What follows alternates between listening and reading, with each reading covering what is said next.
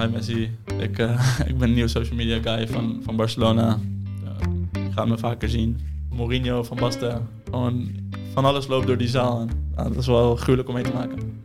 Ronald Koeman is ontslagen. Toen kwamen we ook naar buiten van Ronald Koeman is ontslagen. thanks en good luck. We hebben wel eens een keer gepadeld. Ja, het is gewoon, daar heb ik een maatje meegenomen. En dan met Frenkie en, en volgens mij zijn maatje of, of, of met Mickey. En dan ja, gewoon een potje padellen. Prima. Normaal hoor je hier bij Scorebordjournalistiek het verhaal achter het verhaal. Ik zal me even voorstellen. Mijn naam is Dave Aalbus en ik zal de komende tijd wat vaker op dit kanaal te horen zijn. Ik ben altijd op zoek naar de alternatieve gebeurtenissen in de voetbalwereld. Die kunnen gaan over de ontspoorde carrière van Lorenzo Ebesilio, over Salomon Kalou die tegenwoordig kippenboer is, of een Nederlander die in het Ghanese amateurvoetbal belandde. Vaak krijg ik bij die verhalen te horen: hey, dit was wel vet geweest om als podcast te luisteren. Daar gaan we de komende tijd voor zorgen. We trappen af met het verhaal van de Nederlander Aviv Levi Shoshan. Hij werkte de afgelopen drie jaar als social media redacteur en presentator van een van de grootste clubs op aarde, FC Barcelona. Hij vloog met Messi in een privéjet, zag de ziekste stadions en volgde sterren als Frenkie op de voet. Dit is het verhaal van een fan die het voor elkaar kreeg om binnen te komen bij zijn favoriete club. Daar gaan we. Welkom uh, Aviv Levy uh, op de redactie van uh, International. je hebt de laatste drie jaar de social media van Barcelona gerund, of je bent host geweest. Ja. hoe gaat het met je om te beginnen? Ja, goed. Nee, thanks. Thanks, thanks dat ik hier mag zijn. Fijn om, hier, om jullie kantoor te zien en jullie ruimte. Het gaat goed. Ik ben nu even een paar dagen in Nederland en uh, ja, altijd, altijd koud. Het is altijd leuk. Want in Barcelona is het nu lekker een uh, graadje of 14 nog? Ja, 14, 15. Zonnetje wel, iedere ochtend. Ja. En wat heb je tot nu toe allemaal gedaan in Nederland nu je een paar dagen vrij bent?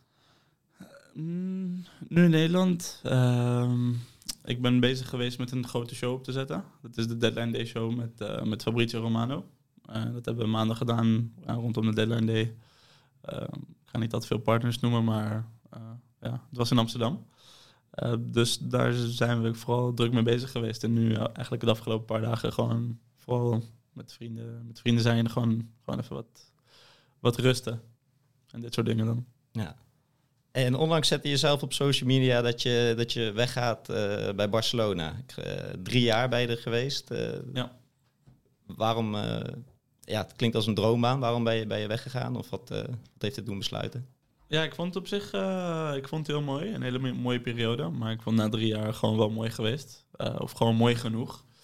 En ik denk, ik ben altijd best wel heel erg ambitieus. En ik denk dat ik na, na drie jaar dat ik niet de mensen, dus ik weet heel goed van wat ik creëer. Dus de mensen die het consumeren, dat ik niet um, die persoon wou zijn die, die mensen verveelt. Dus weet je, op, een gegeven moment, alles is hetzelfde op een gegeven moment. Dus team komt aan, het is matchday, team komt aan. Nou, ze komen, stappen de bus uit, ze gaan de kleedkamer in, ze gaan opwarmen. Uh, is een wedstrijd en dan is hij afgelopen. Dus het is voor, van, van de creators perspective is het gewoon altijd bijna hetzelfde. En ik vond dat ik niet al te veel nog meer kon vernieuwen. Alles was al wel eens een keer gedaan. En ja, omdat ik ook best wel exposed ben. Uh, ja, met mijn eigen gezicht erop kom. Wou ik niet de persoon zijn die, dat, waarvan mensen zeggen: Oké, ja, jou hebben we wel genoeg gezien. Uh, dus ik wou dat moment een beetje voor zijn. En ik heb een nieuw projectje, dus, uh, dus dat ik wel mooi samen. En het was eigenlijk het perfecte moment om, ja, om iets voor mezelf te beginnen. Dus het ging een beetje te veel op de automatische piloot en je, je wist wat je, wat, je, wat je moest doen. En ja, je merkte gewoon dat, dat ik gewoon sommige dingen niet meer zo spannend vond. Ik, ik vond, ik ben, ik ben een groot fan. Uh, zoals misschien sommigen weten, ik ben een groot fan van Barça. Um, en ik vond het altijd super leuk en ik vond het echt ook wel echt tof om daar te zijn. Um, maar soms, ja, sommige wedstrijden voelden voelde het gewoon echt meer als, als werk. Of bijvoorbeeld als we nieuwe spelers uh, aantrokken. Vroeger vond ik dat echt spannend en maakt niet uit wie we aantro aantrokken. Of het nou Prins was of Murillo of Griezmann, voor mij was het allemaal fantastisch. En nu, en nu merkte ik dat ik het, ja, dat alles toch wel een beetje hetzelfde werd. Dus um, dus het is wel een mooi, mooi moment om daar gewoon ook afscheid van te nemen. Gewoon niet, ik kan niet zeggen op het hoogtepunt te stoppen, maar gewoon op een goed punt te stoppen. Wat, wat veel mensen denk ik uh, zich afvragen als ze naar jou uh, kijken. Je ziet een Nederlandse jongen daar bij de, de, social media van Barcelona doen, vaak een beeld daar. Hoe, hoe krijg je in eerste instantie zo'n baan? Wat is een beetje jouw voorgeschiedenis voordat jij uh, drie jaar geleden bij Barcelona binnenstapte? Ja, dus ik zat hiervoor bij, bij 4-3. Um, het is een internationaal medium, maar wel in Nederland gebaseerd. En daar kwam ik eigenlijk binnen als, als partnerships manager, een beetje achter de schermen. Uh, maar toch wel snel opgewerkt uh, door een mogelijkheid die ik had gekregen toen. Uh, tot een van de presentatoren van het kanaal. En het kanaal heeft best wel veel, had best wel veel ja, reach. Destijds volgens mij 15 miljoen volgers op Instagram. Dus, um, dus dat ging goed. En dat ging goed. Dus ik begon spelers te interviewen en naar wedstrijden te gaan, wedstrijden te verslaan via Instagram stories. En toen hebben we een keer een activatie gedaan met, met Barcelona. Dat was rondom de Champions League wedstrijd. Uh, achtste finales in 2018, Barça tegen Chelsea. En, en het was echt de, eerste keer dat ik met, met iets met Barcelona deed. En, en toen op een gegeven moment, ik zat daar met een, met een digital, digital guy en die zei van, uh, yo, toen, echt, terwijl ik net een filmpje op zat te nemen, zei hij van, uh, yo, zou je niet, uh, zou je niet leuk vinden om dit voor Barcelona te doen? En ik keek hem echt zo aan van, weet je, hoe, hoe kan dit? Hoe kan dit juist van alle clubs waar, ik mee samen, samen, waar we mee samen hadden gewerkt, uh, werkte heel goed samen met Paris Saint-Germain, met Juventus, met AS Roma, met Bayern München. En dat was dan de eerste keer met Barcelona en vroeg je dat aan mij. Het was wel ja, het was een mooi moment. Toen een beetje uh, hard werd gespeeld. En, en toen is dat uiteindelijk gewoon uh, ja, tot stand gekomen na de zomer. Na die zomer van, uh, het was na het WK. Na WK. En toen ja, ben ik in november 2018 naar Barcelona vertrokken. Want dat, wat dat werkt bij 433, je, spreekt dan uh, de grootste spelers. Kun je eens een aantal noemen met wie je, met wie je dan bijvoorbeeld uh, gesprekken gehad hebt? Ja, um, we zijn bijvoorbeeld met Paris Saint-Germain zijn we toen in Qatar geweest.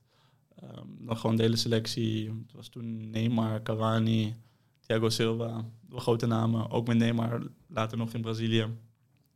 Um, Dani Alves, Mbappé. We hebben iets gedaan met Balotelli. In Miami met James Rodriguez. Echt te veel, ja, heel veel, om, te veel om op te noemen. Dat was, wel, ja. De echte Ronaldo. De echte Ronaldo, klopt. Thanks. De echte Ronaldo in, in, in, rondom het WK. Dus uh, ja, WK meegepakt.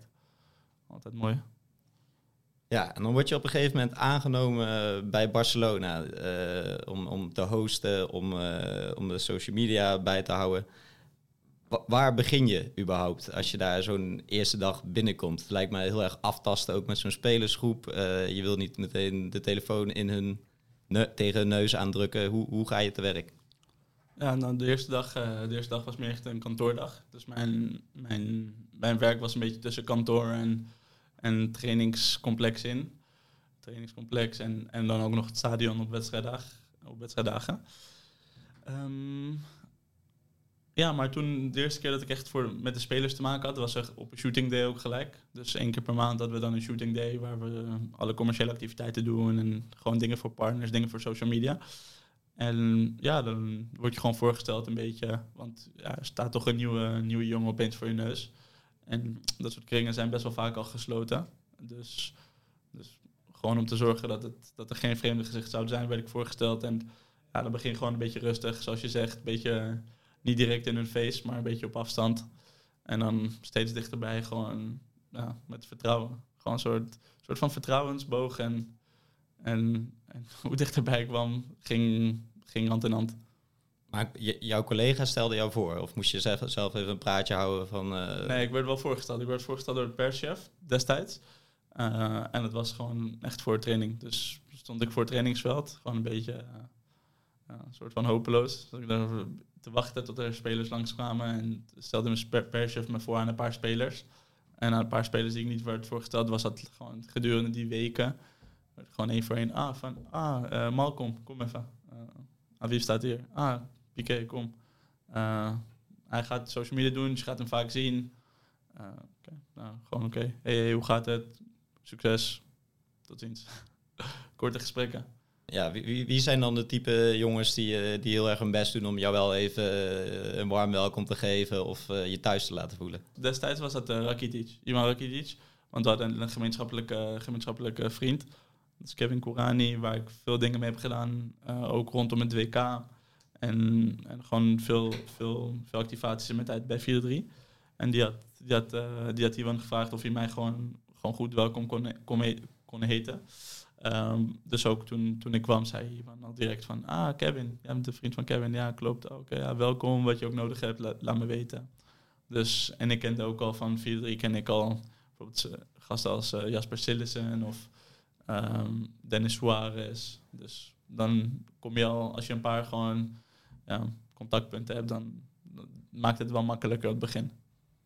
Waar was je aan het begin bijvoorbeeld heel erg van onder de indruk? Dat je echt, eh, ja, je, bent je bent in eerste instantie, was je Barcelona-fan en je staat er ineens heel erg dichtbij. Het moment dat je echt denkt van, wow, dit is wel vet om dit van dichtbij te zien.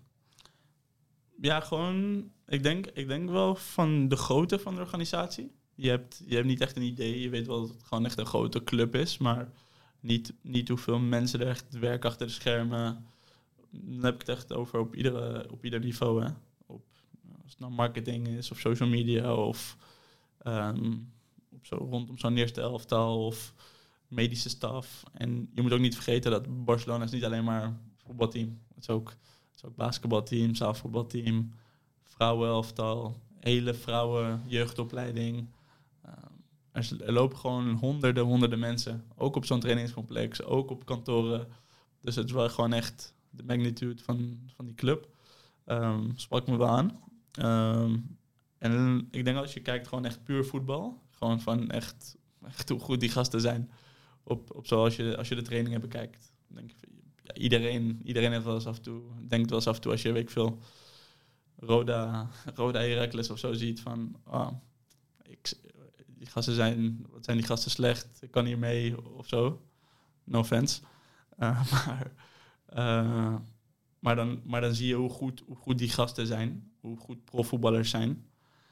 En dan denk je, oké, van ik ben hier echt nooit, nooit dichtbij geweest. En, en dan weet je wel, echt, oké, voet- profvoetbal is echt, echt moeilijk.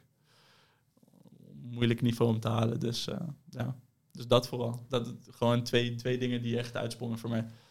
Heb je een, eh, voorbeeld van zo'n sick moment dat je echt dacht van eh, op een training eh, of, een, of een rondo of een actie, weet ik veel, van een, van een Messi. Of dat je echt dacht van dit is wel echt next level wat ik hier nu van dichtbij zie. Ja, ja oké, Messi, Messi is dan buiten categorie. Die, daar hoef ik helemaal niet over te praten. Die is, die, was, die is zo goed. Maar dat weet iedereen ook wel. Maar die is op zo'n rondo of op zo'n training is hij gewoon echt ja, niet, niet, niet normaal. Uh, maar bijvoorbeeld zo'n Piqué of zo. Dat is gewoon een centrale verdediger. Oké, tuurlijk. Hij staat erom bekend dat hij gewoon een goed meevoetballende centrale verdediger is. En dat hij gewoon ja, wel af en toe zijn doeltje meepikt. Maar die, die, gast is zo goed. Dat is, dat is echt belachelijk. Hoe, hoe, technisch, hoe technisch hij onderlegd is. En hoe superieur hij is gewoon aan iedereen op zo'n rondo. En met zo'n gemak. En, en ook grapjes maken tijdens. En ja, gewoon een hele positieve bron in zo'n, zo'n rondo. En ook in zo'n spelersgroep. Daar verbaas ik me meer over. Want van Messi verwacht je dan een soort van... Maar zo'n Piqué is wel een verrassing. Wat, valt er nog meer op tijdens zo'n rondo? Want dat schijnt echt, uh, ik geloof dat uh, Mark van Bommel wel eens in zijn eerste week heeft gezegd dat hij, dat hij die cirkel bijna niet uitkwam bij zo'n rondo van Barcelona. Wat, is dat ook echt zo, dat het zo bizar snel gaat? En, eh, Ja, het gaat wel snel. Ik denk dat, ja, ik moet ook eerlijk zeggen dat ja, je, hebt wel, je hebt wel rondo's en je hebt rondo's. En ik denk ook dat de spelersgroep misschien niet, niet de allerbeste spelersgroep is van Barcelona van de afgelopen jaren. Niet dat ze slecht zijn, maar gewoon niet. Gewoon, het, is niet het is niet dat je een ronde hebt van Xavi, Iniesta, Busquets, gewoon iedereen. Een beetje, een beetje FIFA-term, maar gewoon iedereen op een prime. dan, dat het gewoon dan echt heel snel gaat.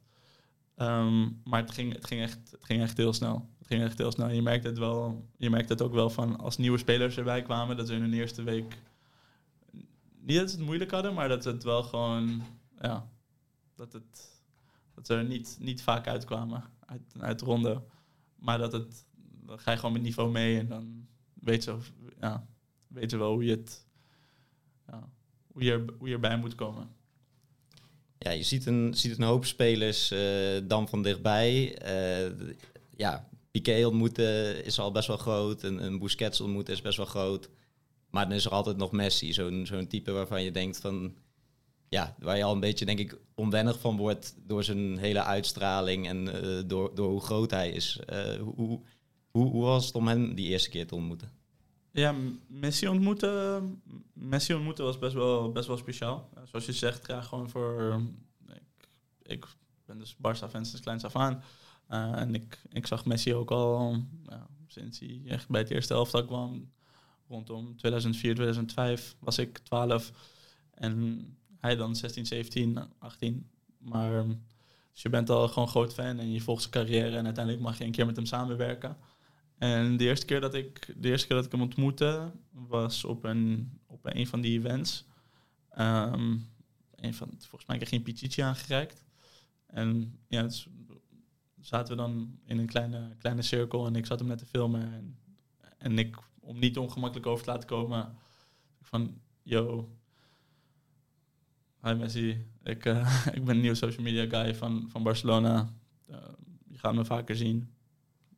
Ah, oké, okay, oh, zei hij van, ah oké, okay, hey, is goed, oké, succes, veel succes. En dat was het. Meer gewoon om, om die kleine barrière te breken van, het is gewoon van, het is cool. Ik, ik ben hier om content te maken, om gewoon positieve content te maken en, en dat was het. En voor de rest gewoon heel, heel, ja, gewoon een hele ja, neutrale, goede verstandshouding. Van, goedemorgen, goedemorgen wat denk ik ook wel bijzonder is, is dat, dat van de buitenkant denk je dat uh, voetballers een soort uh, parallel uh, leven leiden en dat het allemaal heel erg bijzonder is. Maar misschien als je van dichtbij komt, dat je ook ziet hoe normaal die gasten eigenlijk zijn. Ondanks dat, de, dat ze multi, multi, multimiljonair zijn. Mm -hmm. heb je een voorbeeld van zoiets wat, wat, wat je, waarvan je echt stond te kijken, oh, dus dingen die ik doe, doet een Messi ook gewoon? Of ja, nee, ik denk, ik denk sowieso dat uh, voetballers gewoon super normaal zijn, eigenlijk. En ik denk dat, ik denk dat heel veel voetballers ook heel normaal blijven, uh, ondanks, ondanks dat ze multimiljonair zijn. Omdat simpelweg ze niet gewend zijn om, om zoveel geld te hebben en wat ze met zoveel geld moeten doen.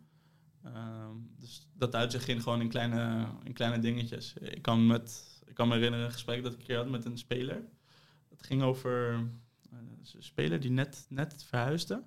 En het ging over internetkabels in zijn huis. Gewoon. En zei hij van, ja, ik heb net, uh, weet ik veel, volgens mij uh, eh, 30 meter aan internetkabel gekocht. En dat zijn echt dikke kabels die door je muren heen gaan. En die kosten zo'n zoveel. En ja, en toen, ik, ik vond het al duur. En toen ben ik het op gaan zoeken. En ja, toen bleek je dat hij mij had opgelicht. Want ze waren, ze waren in plaats van uh, 200 euro, waren ze 100 euro dacht ik van oké.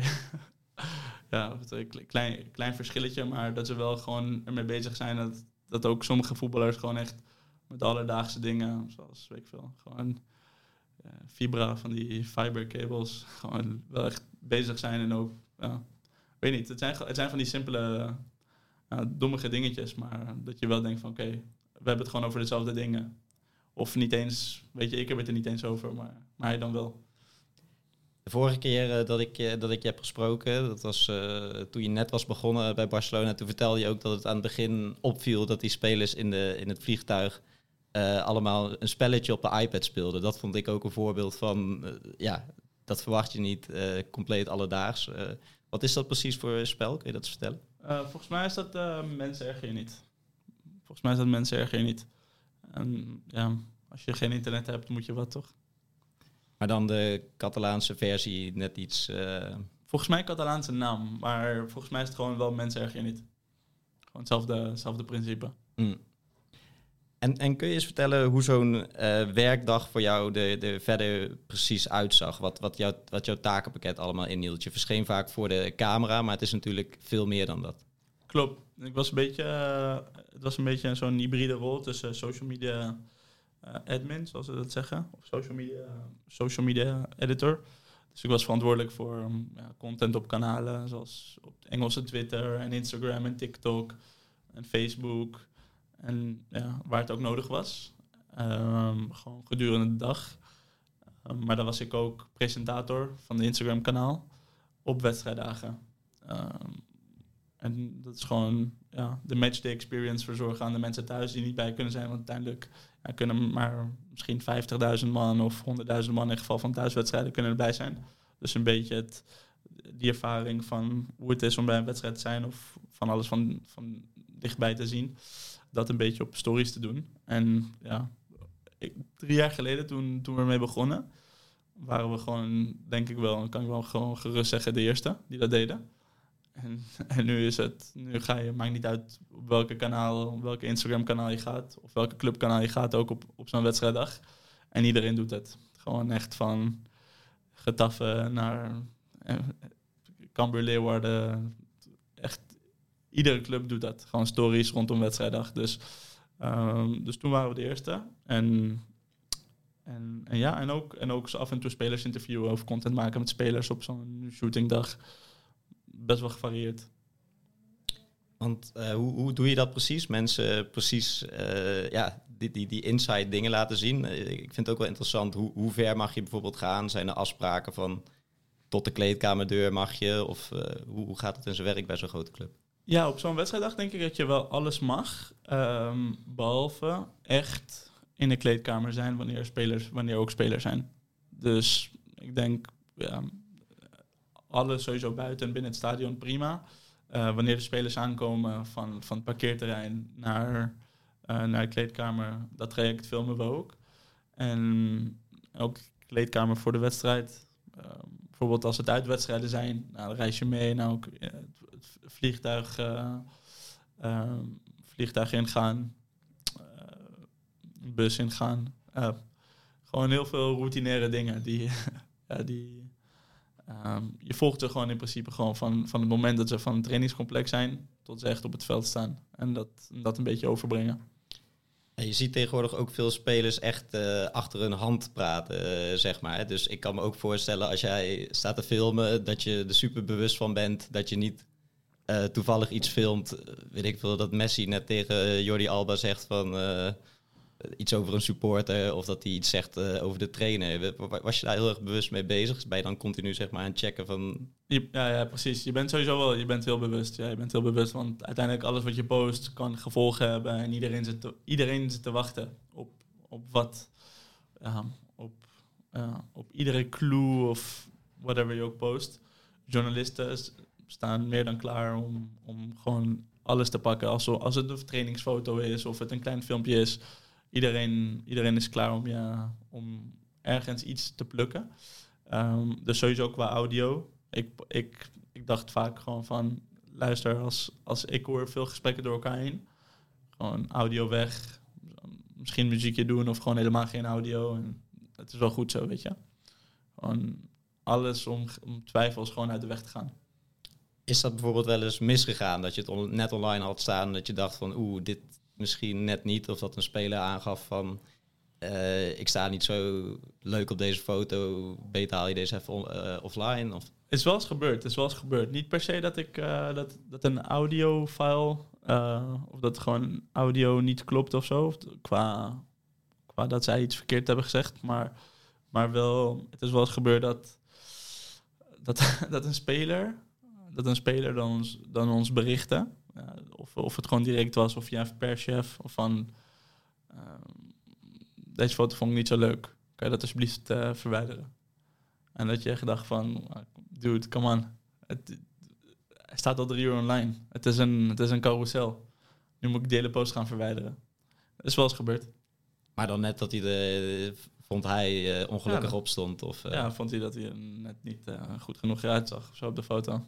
Is wat gebeurd. Je noemt de naam denk ik bewust niet. Of, of wie was dit? Nee, nee, nee, we noemen geen naam. We noemen geen naam. En je noemde net, je vindt het heel belangrijk uh, dat, je, dat je kunt blijven vernieuwen, zeg maar. Dat is ook de reden dat je nu bent uh, weggegaan, omdat het te veel hetzelfde was. Uh, was het moeilijk om bij zo'n grote club als Barcelona aan het begin verandering te brengen? Want er zijn natuurlijk heel veel vaste patronen. Als je dan daar als nieuwe jongen op het social media gebied binnenkomt, lijkt me dat best wel ingewikkeld. Ja, ik denk dat ze, ik denk dat ze mij vooral hadden aangenomen om, om een paar veranderingen aan te brengen. Uh, vooral omdat we bij 4-3 juist heel erg gedurfd content maakten en best wel vernieuwend content. Um, maar desalniettemin was het een beetje, inderdaad, was het een beetje moeilijk om sommige dingen, uh, sommige dingen doorheen te krijgen. Uh, maar ik ben sowieso altijd van mening geweest dat in social media, daar heb je niet echt de regels. Want uiteindelijk alles wat je doet, is of het slaat aan of het slaat niet aan. Of mensen, mensen zijn er niet blij mee. Ik zag ook net bijvoorbeeld een post van, van de club. Um, die, dan, die dan een doelpunt, die dan een doelpunt van Aubameyang van Arsenal tegen Barcelona. Dat hij een goal maakt tegen Barcelona, dus dat net posten. Denk je, ja, iemand, iemand, iemand binnen zo'n systeem denkt dat het een goed idee is om te posten. Dus wordt het er doorheen gedrukt en wordt het gepost. En daar zijn heel veel gewoon voorbeelden van. Van heel veel voetbalclubs die heel veel dingen posten die misschien niet horen te posten. Of misschien dingen posten die je denken van oké, misschien slaat dit aan. En dan, wordt het, dan gaat het viral. Dus die lijn is gewoon heel erg dun. En ik denk dat we best wel veel hebben vernieuwd in de afgelopen drie jaar. Dus best wel veel naar, die, naar het jongere publiek zijn gegaan. Naar uh, veel met TikTok ook bijvoorbeeld. Uh, of veel meer dicht, dichter, bij, dichter op de spelers gekomen met, met weet ik veel. Als bijvoorbeeld als je een nieuwe rugnummer kreeg, dan oké, echt access krijgen om een speciale content te maken rondom een nieuw rugnummer. En dat was daarvoor niet zo. Dus ik merk wel dat er een bepaalde mindset, er is een verandering gekomen in de mindset van oké, we moeten meer aan social denken, want dat helpt ons ook. Je wilt uiteindelijk wel de beste zijn op social. Ehm, net als het, sportieve kant willen zij de beste zijn in de competitie winnen en de cup. En hopelijk ook de Champions League. Nou oké, iedere, iedere afdeling, zoals bij ieder bedrijf, heeft gewoon zijn doelstellingen. En bij ons was het om de beste te zijn. En dat is dan ook een gedeelte daarvan. Dus je hebt heel veel kleine battles en uh, er zijn veel kleine battles gevochten om uiteindelijk te, te komen waar, we, waar ze nu zijn. Ja, want het, het, social media van Barcelona, ik weet niet hoe groot het was toen je binnenkwam, maar ik geloof dat ze nu op uh, eh, 104 miljoen staan. Dus als je een keer iets verkeerd doet, dan, dan zul je het waarschijnlijk uh, ook wel horen. Hoe was dat die, die eerste paar keer om bijvoorbeeld een presentatie daarop te doen live? Uh, ben je dan enigszins zenuwachtig of is dat door de jaren, is door ervaring, zeg maar, dat je daar heel rustig onder blijft. Gek genoeg, gek, gek genoeg merk je er niks van. Je merkt er, want voor, voor mij is het altijd uh, mijn telefoon en ik geweest. Dus je bent gewoon alleen in principe. En dan kijk je vervolgens hoeveel mensen een story hebben bekeken. En als het 4 of 5 miljoen zijn, je ziet ze niet. Je ziet ze niet fysiek naast je staan. Dus, dus die druk valt ook gelijk weg. Of zo. Je merkt wel dat, het, dat alles wat je doet wel een impact heeft. En daar heb ik ook daar heb ik ook mee gespeeld aan het begin. Dus bijvoorbeeld als je een, net een grappig tweetje doet of net een leuke story of gewoon een beetje, net een beetje gedurfd of misschien een klein beetje en een knipoog naar een andere club. Of dan merk je ook wel dat er gewoon heel, echt wel op gereageerd wordt. En dat kan ook, en dat komt je ook wel terugbijten. Als er misschien iets verkeerd wordt gepost. Van oké, ah, het is die guy. Het is Aviv. Aviv schuld. Terwijl niet elke goede tweet was ik en niet, ook, niet elke slechte tweet was ik. Dus uiteindelijk, uh, mensen, ik denk dat er nu echt een cultuur is gekomen, vooral op Twitter, gewoon dat, dat het is ah, admin of uh, uh, gewoon een beetje st stop tweeting until you announce this and this player of um, I don't care, fire this admin of give this admin a raise. Gewoon, je krijgt er echt gewoon best wel een grote Twitter-gevecht om, om de admin. Terwijl de admin is soms een social media team of is soms uh, bijvoorbeeld in het geval van uh, ik wil, Chelsea of Bayer Leverkusen of Schalke, weet je, Schalke Engels, alle Engelse kanalen, die worden gewoon door dezelfde agency gedaan in de Verenigde Staten. Dus uiteindelijk, weet je wat voor connecties er nou echt met de club. Dus um, maar er is gewoon een, een Twitter-cultuur gekomen die echt mensen afrekent op, op, op wat ze doen. Heb je, heb je een voorbeeld van zo, zoiets dat je een keer iets net over het randje deed of net een beetje provocerend richting een andere club die je later uh, terug in je gezicht hebt gehad? Ja, zeker. Dat was een, dat was een, een tweet met Chelsea. En was een tweet met Chelsea. Wanneer was dat ook alweer? Dat was in 2019, in de zomer. En we speelden tegen ze, we speelden een vriendschappelijke wedstrijd tegen ze in, in Japan, in Kobe. En, en zij postte een, een filmpje wat, wat echt gewelddadig was met veel tackles tegen Barça. Een van de Champions League, volgens mij was dat de halve finale Champions League in 2011, 2012. En, en wij dachten, zat ik daar met de andere admin, we zaten gewoon in Japan het uh, avondeten en dachten van oké, we, moeten met, we moeten met iets komen, we moeten, we moeten, we moeten ze beantwoorden, want het, weet je, misschien, misschien kunnen we een leuke tweet doen. Oké, dus wij, wij kwamen met een tweet en, en uh, gewoon op, op, poster geklikt. En dat werd gewoon niet goed ontvangen. Het werd heel goed ontvangen door de Barcelona-fans, want het was een beetje provoceren naar Chelsea. Het werd, werd heel goed ontvangen door Barcelona-fans. Maar dat was een paar maanden nadat we eruit vlogen tegen Liverpool. Dus Chelsea trolde ons terug. Um, hele Premier League trolde ons terug. Um, ontstond gewoon een soort van gevecht. Die niet had hoeven te ontstaan. Want uiteindelijk, je bent gewoon twee admins. Twee admins die tegen elkaar, die tegen elkaar aan het tweeten zijn. Maar, maar daarachter staat wel, of daarvoor staat wel, staan wel de clubnamen. Chelsea en FC Barcelona. Dus, dus dan krijg je een vreemde situatie waar, waar, je, ja, waar, je niet, waar, je niet, waar je niet door te komen. Nee, waar de mensen misschien het idee hebben, de club spreekt, maar eigenlijk precies. zijn er twee gasten die een, die een grappig ideetje hebben. En, uh... het, zijn twee, uh, het zijn twee gasten inderdaad die, die dan, uh, twee gasten of twee, twee vrouwen, die, die gewoon die een vreemde, die vreemde tweets plaatsen tegen elkaar, die dan ruzie zoeken. Maar terwijl het echt, je moet je wel realiseren dat je voor, dat je voor een club spreekt. Ja. Dus, uh, dus dat was. Uh, dus zo, zo, zo, daarna heb ik het niet meer zo bond gemaakt, meer gewoon knipoogjes en whatnot. Volgens mij heeft Pelé een keer gezegd van Messi, Messi only has one skill. En toen, toen scoorde hij vrij, twee vrije trappen tegen Espanyol in eenzelfde wedstrijd. En toen, toen, uh, toen hadden we dat gepost met uh, Messi only has one skill en een knipoogje. En dat werd ook heel goed ontvangen, want uiteindelijk iedereen verdedigt. Want Messi is Barcelona.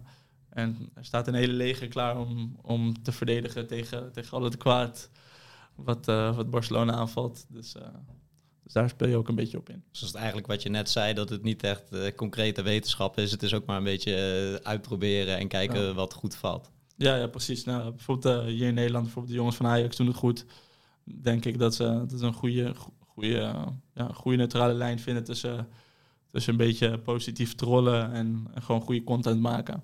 En, en, ik denk dat dat ook zo moet zijn. Je moet uiteindelijk wel weten voor, voor, wie, je, voor wie je spreekt. Dus voor de club. Voor een, groot, voor een grote club met uh, 100, 120 jaar geschiedenis. Maar ook, ook een beetje het jonge opzoeken. Dus er moet een goede balans in zijn. Wat, wat tweeten jullie eigenlijk richting Chelsea? Was het dan de goal van Iniesta of zo, uh, die toen met uh, buitenkant rechts uh, in de bovenhoek in de Champions League? Of wat, wat, wat, wat was het precies? Nee, volgens mij was het, volgens mij was het echt iets. volgens mij was het iets pietluttigs als. Um, is this a throwback to when you were last playing in the Champions League? Terwijl mm. ze, ze hadden dat jaar niet, geen Champions League gespeeld, maar het jaar daarvoor wel. En ze zouden het jaar daarna ook Champions League spelen. Dus dus het was, ja, het was iets kattigs. Het was iets kattigs. Was niet, was, denk, denk achteraf gezien niet nodig. Als, als ik nog een keer mocht kiezen, zou ik het niet doen. Maar dat, Iniesta, eh, over Iniesta gesproken, er was wel een, er was wel een, uh, een Barça shop in, in Japan toen. En het was zo'n pop-up Barça shop. En toen, uh, toen ben ik naar de Barça shop gegaan. Heb ik zo'n, uh, ze hadden een shirt van Iniesta, van die Iniesta Celebration tegen Chelsea. Dus had ik dat shirt gehaald. En op de dag van de wedstrijd had ik, was ik op de Barça Stories met dat Iniesta shirt. Ah.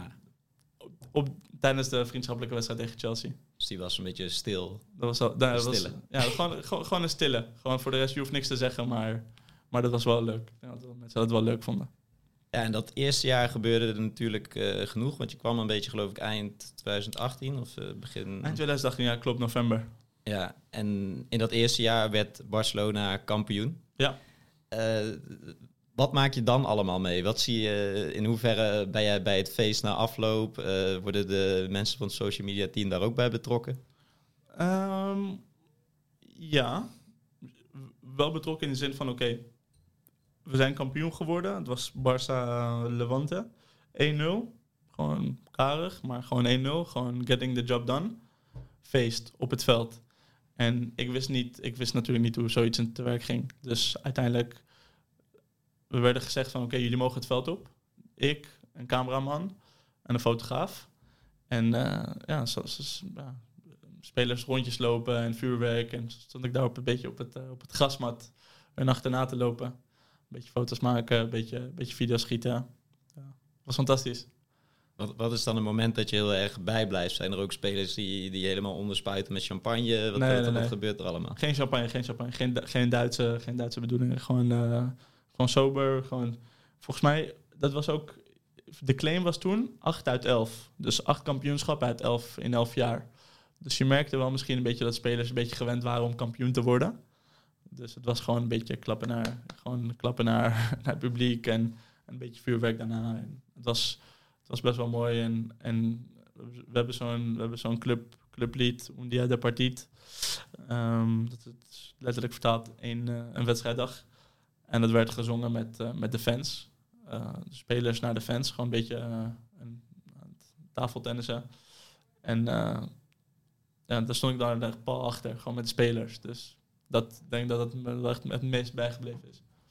Heb je dan ook wel een besefmomentje van... Ja, ja, ja. ja. 100 procent. ja, ja. Ik sta hier nu op een paar meter afstand eh, te kijken hoe Barcelona net kampioen is geworden. Precies. Normaal gesproken vier je dan gewoon op tv of zo. En dan, kijk je met vrienden of... Zoveel, zoveel Barça-kampioenschappen die je gewoon met vrienden kijkt. Gewoon de laatste, de laatste game. Of de laatste wedstrijd. En, dan, en dat je het dan viert. En dan opeens sta je daar op het veld. Gewoon met, met je club sta je op het veld een kampioenschap te vieren. Dat was echt ja, een van de vele besefmomentjes van... Oké, ik heb het goed. Ik ben dankbaar. Eh, dit, is, dit is mooi. Dit is goed. En wanneer zit jouw werk er dan op eh, bij zo'n kampioensfeest? Want je moet natuurlijk, eh, mensen willen alles zien op dat moment. Klopt. Als ze door de stad heen gaan, zit je dan ook op, op de spelersbus? Nee, nee, er was geen spelersbus toen, omdat we... We hadden dus... Hadden we Liverpool? Volgens mij hadden we Liverpool thuis, hadden we drie dagen later. Dus er was niks. Er, wa- waren geen, eh, geen celebrations. Toen Liverpool thuis 3-0 gewonnen. Eh, Liverpool thuis 3-0 gewonnen. Toen daarna het weekend speelde Celta uit. vol- volgens mij het volledige B-team verloren. Was ik niet bij. En toen, ja, Liverpool uit. Dat was echt een, ja, een donkere, don- ja, gewoon echt een gitzwarte, gitzwarte avond. Echt een van mijn, gewoon sowieso de slechtste avond gewoon in mijn, in mijn sportleven.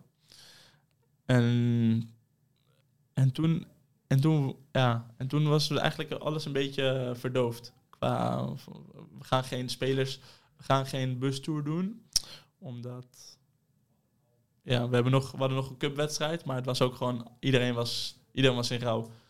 En toen hadden we een cupfinale tegen Valencia, die verloren, die verloren we ook. En, en toen ging iedereen de dag daarna naar een nationale elftal. Voor, voor, nee, was het zo? 2019? Nee, ja, maar iedereen ging daarna wel direct weg. eh, die dag daarna. Dus het was een zondag hadden we hem verloren en maandag was iedereen al weg. Dus ehm, volgens mij zaterdag, zondag, zoiets. Maar dus geen bustour. Dus dat heb ik niet mee kunnen maken, helaas. Dat vond ik wel echt jammer. eh, dat, eh, dat we geen uh, stadstour hadden.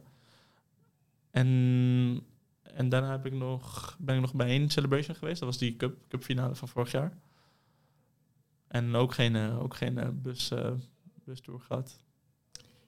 Nee, ehm, omschrijf zo'n dag eh, als bij Liverpool eens. Want je bent natuurlijk bij alle wedstrijden ben je erbij. Wa- waar ben jij tijdens de wedstrijd? Waar, eh, ja, van tevoren volg je dus de spelers, hoe ze het veld opkomen, hoe ze uit de bus komen. En tijdens de wedstrijd sta jij gewoon achter het doel? Of, eh, Met competitiewedstrijden loop ik overal nergens. Dus achter het doel een beetje content maken, spelers, eh, spelers die warming-up doen en zo. En daarna als spelers uit de tunnel komen, dat ook nog. Eh, maar wanneer de wedstrijd echt begint, loop ik dan de tribune in. Ehm, omdat we niks mogen filmen tijdens de wedstrijd. Maar bijvoorbeeld bij cupwedstrijden mag ik dan wel achter het doel staan. Omdat als, als er gescoord wordt of als, als we bepaalde celebrations hebben, eh, die mogen we dan posten vanwege rechten. Dus dan ben je gewoon altijd net, ja, net wat attenter op, eh, op momentjes. dus je mag de goal niet filmen, want dat, is, eh, dat is dan van, de, van degene die het Ja. uitzendt. Maar je mag wel de... De celebrations, ja, op, Dus, dus dat, dat zorgt wel voor mooie beelden. Zoals vorig, vorig jaar in de beker. Hoe, hoe beleef jij dan zo'n avond uh, op Anfield? Uh, Barcelona heeft thuis 3-0 gewonnen. Het verhaal is bekend. Je, je kijkt ook een beetje moedeloos uh, nu. 3-0 gewonnen thuis. ik kan me ook nog die enorme kans van uh, Dembele herinneren... waar Messi niet altijd blij was. Dan ga je naar Anfield. dan ga je naar Anfield, ja. En dan, ja, een beetje... Ik ben geen speler natuurlijk. Dus ik moest ook daarna niet op het veld staan om, om het over de streep te trekken. Maar iedereen was heel relaxed. Iedereen was gewoon heel relaxed. Van, oké, gewoon van, no matter what happens, het kan niet zo slecht, het kan niet zo slecht gaan gaan dat je, dat je niet haalt. Je scoort een doelpunt, je gaat, je gaat naar de finale. Liverpool scoort geen vijf, je gaat naar de finale. Easy. Niet easy, maar zo, zo dacht ik over gewoon. Um, ja, toen de wedstrijd. Enfield, fantastisch. Mooi sfeer. Toen nog. Ja, mooie sfeer. En, uh, en, toen, en toen begon hij... En, en, en de eerste paar minuten ben ik altijd heel veel materiaal aan doorsturen naar, dan, naar Barcelona, zodat ze ook clips kunnen gebruiken op Twitter of waar ze ook willen. En ik ben dan ook gewoon stories aan het posten. Dus ik ben het de eerste tien minuten ben ik gewoon stories aan het posten, altijd. zie ik niks van de wedstrijd. En toen scoorde Origi volgens mij echt in de vierde, vijfde minuut. En toen dacht ik van, hmm, moet ik nu nog stories gaan posten? Zou ik, geen, zou ik wachten? Zou ik het doen? Zou ik het niet doen? Stel, stel, ze, scoren drie of vier. Uh, dan heb je soms allemaal stories gepost. Allemaal veel te leuk, weet je. Zou ik het doen? Oké, okay, heb ik, heb beslissing genomen. Ik ga niks posten. Rust. 1-0. Oké, prima. En we hadden veel kansen, dus het voelde gewoon goed. En ja, de tweede helft uh, hebben we niet meer over. Toen, uh, en toen naar huis gaan. Maar kun, kun, je dan, ja, je bent in eerste instantie ook Barcelona-fan. Kun je dan nog enigszins professioneel blijven? Of, of nee, zit je daar echt... Uh... Nee, maar het was ook zo bij, kijk, bij verliezen of bij echt verliespartijen hoef je niks te doen. Want niemand wil ook, niemand wil natuurlijk content of zo. Van mijn kant. Want het is gewoon fulltime en gewoon klaar. Want je weet ook niet wat je moet posten. Dus het is gewoon fulltime en klaar. Uh, bijvoorbeeld op Twitter, dan, weet je, dan heb je post-match reactions van spelers of captain of coach die nog even gaat praten. En oké, dan post je dat op Twitter, want je moet gewoon, gewoon uitleggen wat er is gebeurd. Maar voor mij was de avond al klaar. Ik hoefde niks meer te doen. Dus dan ben je echt gewoon, ik was echt in mijn eigen wereld. Ik was stadion uitgelopen, bus gezocht en en, dan, en niemand sprak elkaar ook die avond. Gewoon collega's heb ik het over. Gewoon onze, gewoon mensen van het mediateam, mensen van Barça TV. Gewoon stilte. Dus je bent eigenlijk ook niet meer in de tunnel geweest. Uh, nee, nee, nee, de spelers nee, eigenlijk niet meer gezien. Nee, nee, nee, nee, nee, nee, nee. Zo ver mogelijk weggebleven van daarvan. Dat wil je ook helemaal niet zien. Dus, uh, en dan lig je s'avonds in je bed en dan denk je, dit, dit is echt gebeurd. Denk je, dit is echt gebeurd? Ja. Dan denk je, uh, Nee, gelukkig, gelukkig kwamen we ook echt laat aan. Want Liverpool-Barcelona is wel een goede drie uur. Drie, vier uur volgens mij. Drieënhalf uur. Dus we kwamen ook echt om vijf, zes uur aan. Helemaal gesloopt. Geslapen. Wakker geworden. Boodschappen gedaan.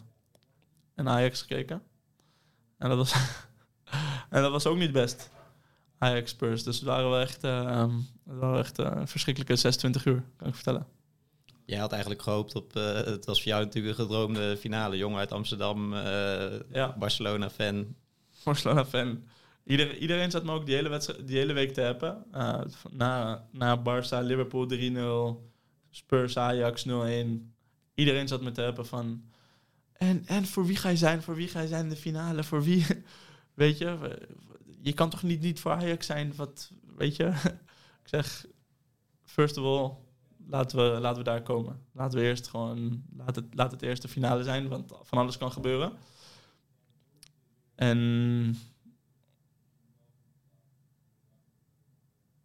en ja, en dat was het. En dat was het. En, en die vraag, en die, ik kreeg die vraag denk ik misschien wel honderd keer. Maar easy. Gewoon van allemaal mensen. Ook mensen van Barça. Die wisten, die wisten natuurlijk dat ik, ja, dat ik gewoon sympathie heb voor Ajax.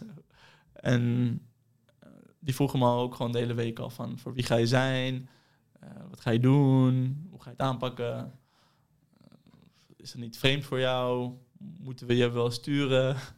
Van, waar, heb je het, o- waar heb je het over? Tuurlijk, tuurlijk moet ik daarbij gaan zijn. En toen, en toen ja, niks. Liverpool Spurs. Dus Inpakken, de- wegwezen. Het enige optimistische dat je eruit kunt halen is dat je de keuze dus niet hebt eh, hoeven maken. nee, nee. nee. Helemaal niks, niks optimistisch. Ik heb die finale ook allemaal niet gekeken. Hm. Ja. En dat eerste jaar pakte Messi ook eh, de ballon door. Jij bent daar ook bij, Ja. geloof ik, hè? Dat je, dat je daar in Monaco bent. Ja. Hoe, hoe ziet dat eruit? Ga je ook mee? eh, ze komen er altijd aan in een privéjet. Zit jij daar dan al bij die privéjet om content te maken? Ja, eh, het is een kleine, kleine delegatie. Dus veel mensen gewoon van, vooral van het bestuur, plus gewoon families, plus iedereen die erbij moet zijn van iedere afdeling. Dus Zo'n perschef of zo, cameraman, fotograaf, één social media. En ja, ik had het geluk dan dat ik, dat ik het kon zijn. En ja, daar ben je erbij. En dat is wel, ja, dat is wel speciaal. Wel heel speciaal om daarbij te zijn. Sowieso gewoon om daar mee, te, mee mogen te reizen. En ook op zo'n ja, prijsuitreiking te zijn. Want eh, je zegt alsof het inderdaad vrij, vrij eh, normaal is, maar je kijkt daar om je heen en je ziet ze één voor één zitten. De oude Ja. legends, de nieuwe legends, eh, wie, wie zie je allemaal? Ja, ze komen, al, ze komen allemaal gewoon voorbij. En op een gegeven moment, ik, ik, was, ik was die zaal binnengekomen en, en iedereen kijkt je ook aan. En ik had ook, ik had ook een pak aangedaan. Had, had helemaal niet gehoeven, maar ik had gewoon een pak aangedaan. Ik dacht, ja, gewoon ballon door, gewoon pak aandoen. En, eh, en iedereen, gewoon allemaal spelers, die komen opeens langs. En die beginnen gewoon handen te schudden, want die weten ook niet wie ze zien. Ze beginnen gewoon, Se- Sergio Ramos of zo, weet je, die, die, komt, dan, die komt dan Messi ge- gedag zeggen. Maar die komt dan ook iedereen die met hem, weet je, iedereen met die met hem komt, gewoon even, gewoon, gewoon even een, een glimlach en een hand krijgen van hem. Of, eh, of een Roberto Carlos of een, ja, een Ballack. Allemaal, allemaal ja, no- noem ze maar op. Mourinho, Van Basten. Gewoon van alles loopt door die zaal. En, dat is wel gruwelijk om mee te maken. Ga je dan ook met een Nederlander als Van Basten even een praatje maken? Of is het dan iets, eh, is dat ook gewoon even gedag knikken? En, eh, Nee, met Van Basten, dat was volgens mij bij de Best, niet bij Ballon d'Or. Want daar ben ik ook bij geweest. Er waren twee events die wel dicht op elkaar zaten. Dus we hadden, we echt in drie, vier maanden hadden we eh, gewoon de Champions League loting. Plus die UEFA Best of the Best, best Players van Europe en zo. Volgens mij won, toen won Van Dijk Best Player. Maar Messi won Best Forward en Frenkie won Best Midfielder. Dus waren we met hun. Hadden we de Best en hadden we Ballon d'Or. Of Ballon d'Or en de Best. En bij de best zag ik, eh, zag ik Van Basten. En dacht van ja, oké, Van Basten is wel legend. Gewoon maak wel gewoon een selfie met Van Basten. Is gewoon mooi voor, is gewoon mooi voor later. En, en eigenlijk de enige waar ik de hele avond, gewoon de, echt de enige waar ik een selfie aan heb gevraagd is Van Basten. Gewoon, zag honderden legends, maar met Van Basten gewoon even een kleine, klein praatje. en dan op de terugweg eh, mee in de weer, is het dan een soort van nog, nog groot feest? Of eh, is het gewoon eh, ballon door nummer 6 in de tas en, en eh, rustig naar huis? Nee, volgens mij was het, niet echt groot feest, maar je hebt gewoon, omdat er ook een fotograaf bij zit en een president die reist ook mee, heb je gewoon altijd zo'n, het is, het is een beetje een officieel moment. Dan krijg je een glasje champagne en dan en een fotomoment en, en dat was het. Maar niet echt uitbundig of zo. Want volgens mij weten de spelers het ook van tevoren. Die doen ook fotosessies van tevoren en zo voor die Ballon d'Or. Dus hij wist natuurlijk wel dat hij hem ging winnen. En ja, en iedereen was blij. Het gewoon een moment van blijdschap. En het jaar daarna, eh, dus je tweede officiële seizoen, eh, komt geloof ik, eh, komt Frenkie de Jong ook naar Barcelona. Klopt. Daar ben jij heel intensief bij betrokken geweest in de zin van dat, dat jij dat eerste interview met hem deed Ja. in, in Amsterdam voordat het nog naar buiten was. Hoe ziet zo'n transferspektakel van, van, van zo'n grote speler eruit? Ja, volgens mij, als, ik- als ik me goed kan herinneren, was het, ging onze hele delegatie daarheen om Frenkie te, eh, Frenkie te, Frenkie te halen. En toen werd het transfer officieel. En toen zei ze, oké, van je gaat maandagochtend, ga je, ga je direct naar Amsterdam. Met een team, met een kleine crew van Barça TV en, en nog een fotograaf en een cameraman. En dan ga je een serie content maken met, met Frenkie. Ook omdat ik gewoon natuurlijk, omdat ik Nederlander ben, ehm, was het gewoon makkelijker. Ik denk, dat ze me daarom, daarom stuurden. Anders hadden ze wel iemand anders gestuurd. En ja, dan kom je daar aan en Frenkie was gewoon heel relaxed. En volgens mij was het echt na de...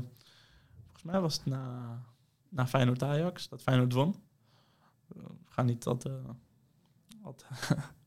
eh, we gaan niet vertellen met hoeveel ze wonnen, maar ze wonnen. En, en Frenkie was er niet helemaal in een goed humeur, maar gewoon prima. Hij was wel gewoon...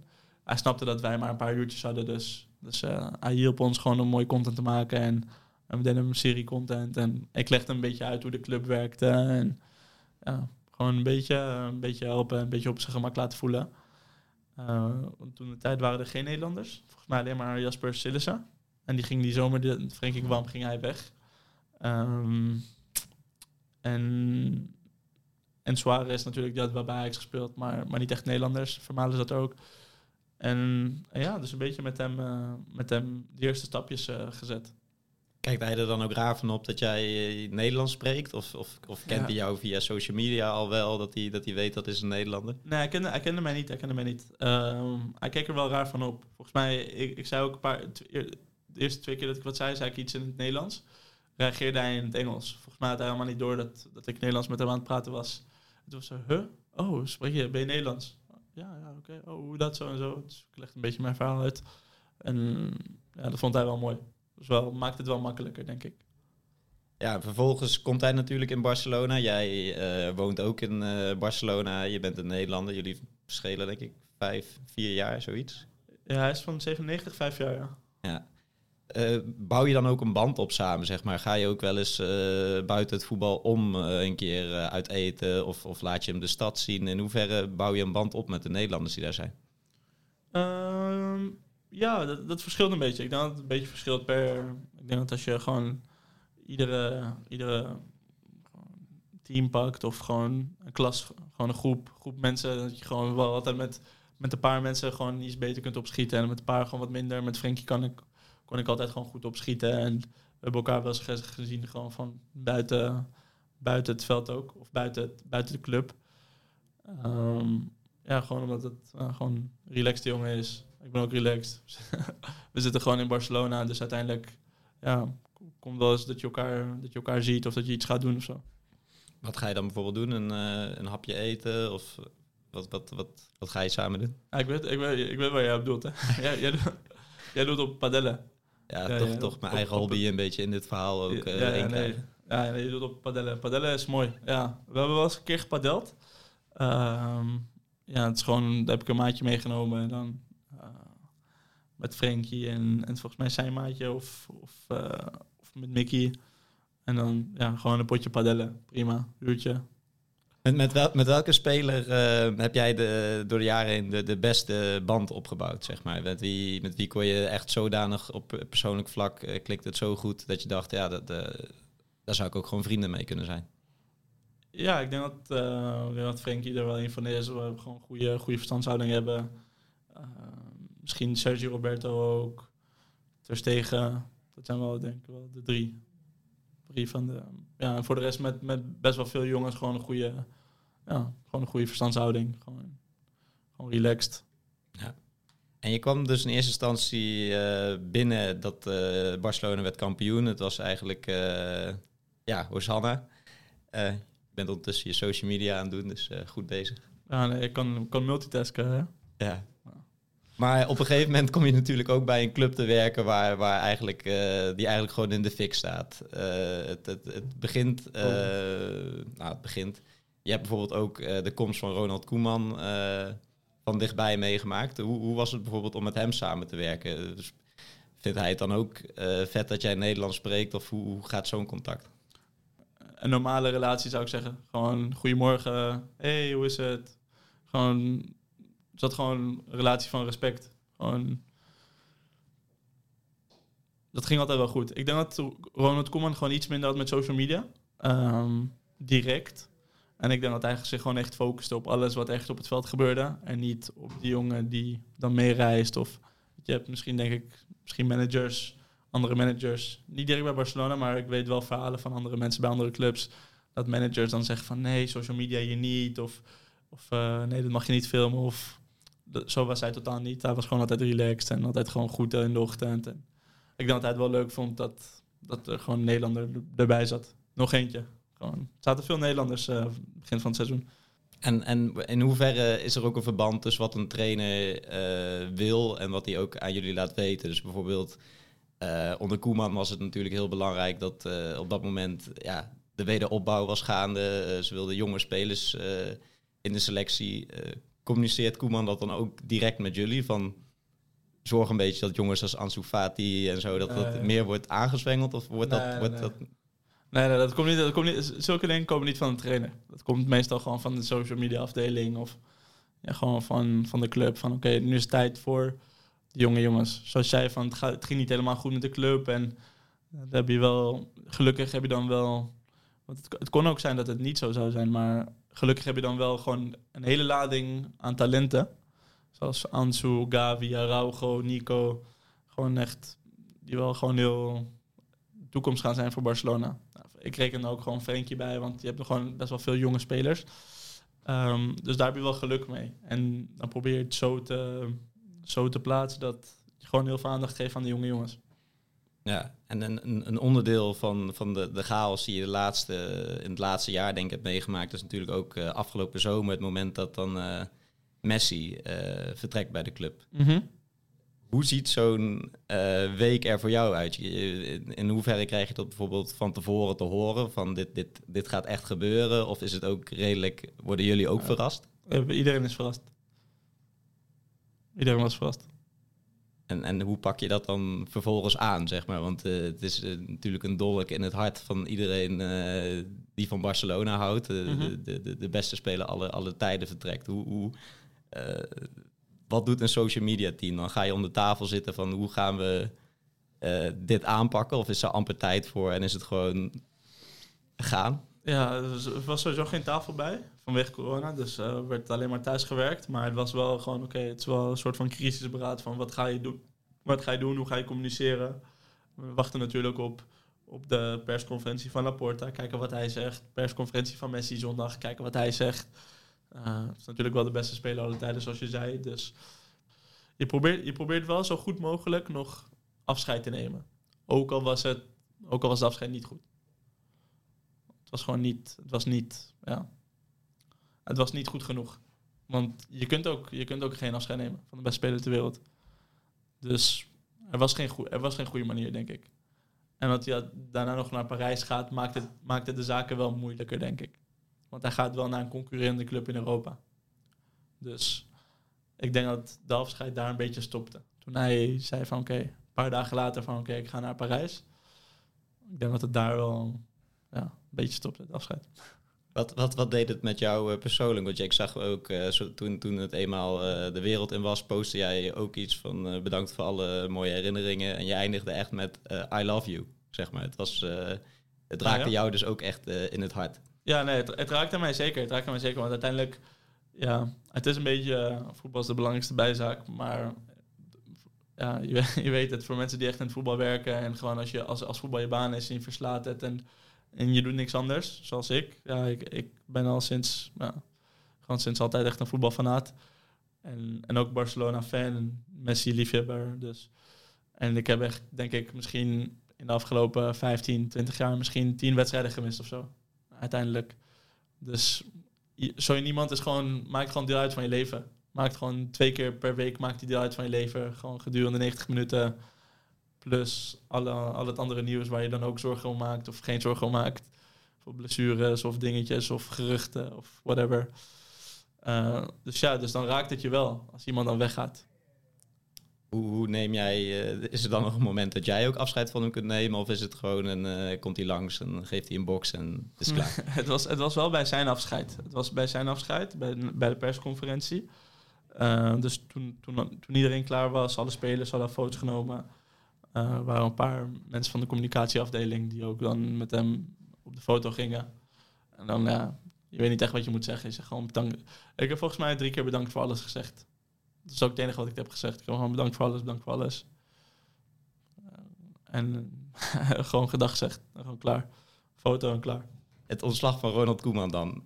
Het is een, ook een Nederlander, dus misschien heb je er iets meer gevoel bij. Hoe, hoe pak je dat aan?